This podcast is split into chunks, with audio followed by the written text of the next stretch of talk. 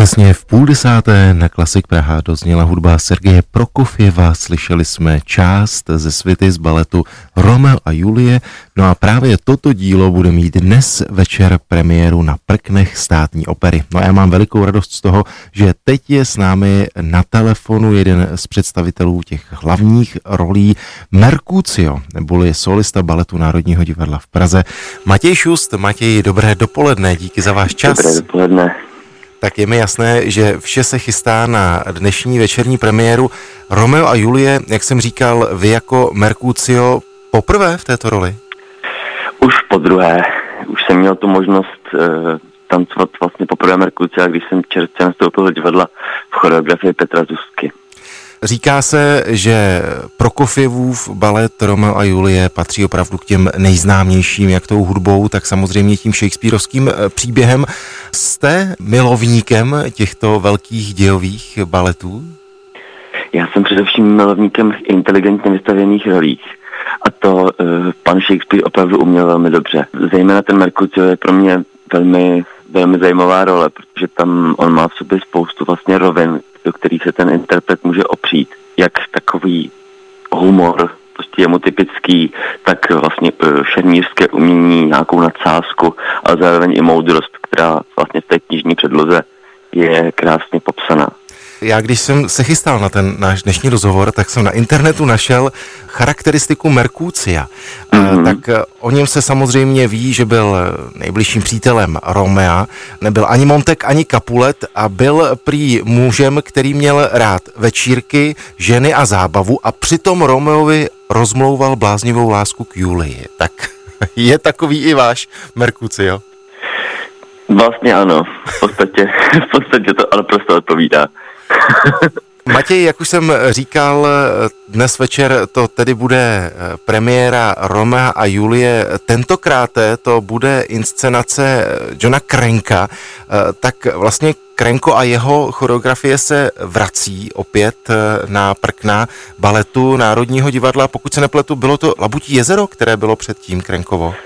Teďka nejčerstvěji, ano, bylo to Labutí jezero a předtím jsme ještě hráli vlastně Onigina, který už je teda vlastně po třetí se obnovoval v Národním divadle, ale také je to od Johna Krenka. A předtím úplně původní byla Skrocení zlé ženy, to tady byl vlastně první balet, který mohl český divák vidět od něj.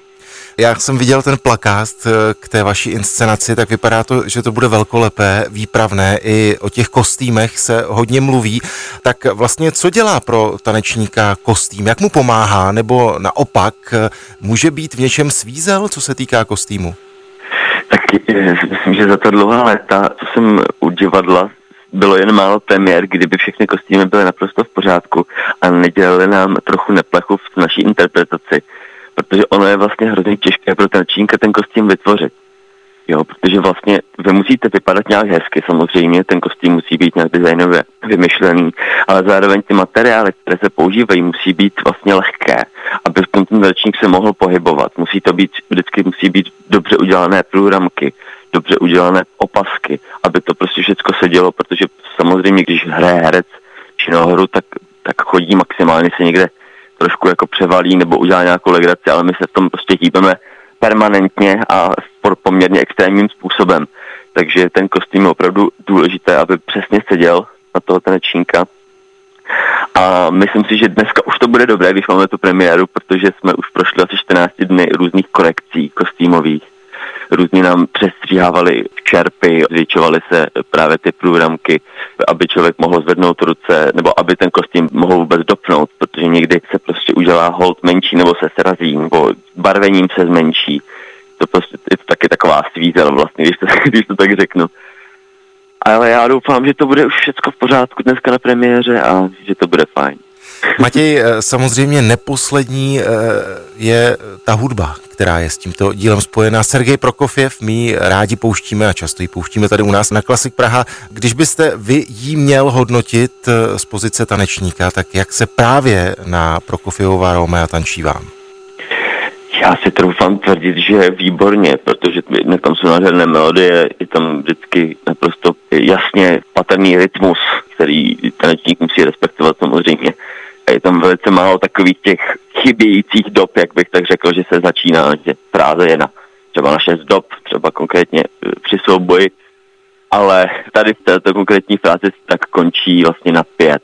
To se tam vyskytne, co já vím, asi jenom párkrát a tím pádem je to vlastně poměrně jednoduché se v té hudbě orientovat. Navíc je notoricky známá, takže je vlastně radost na takovou hudbu tancovat. Já mám radost z toho, že vy jste byl dnes mým dopoledním hostem tady na Klasik Praha. Ať se večer vše vydeří, zlomte vás. Díky, Matěj. Vás čet. Naschledanou.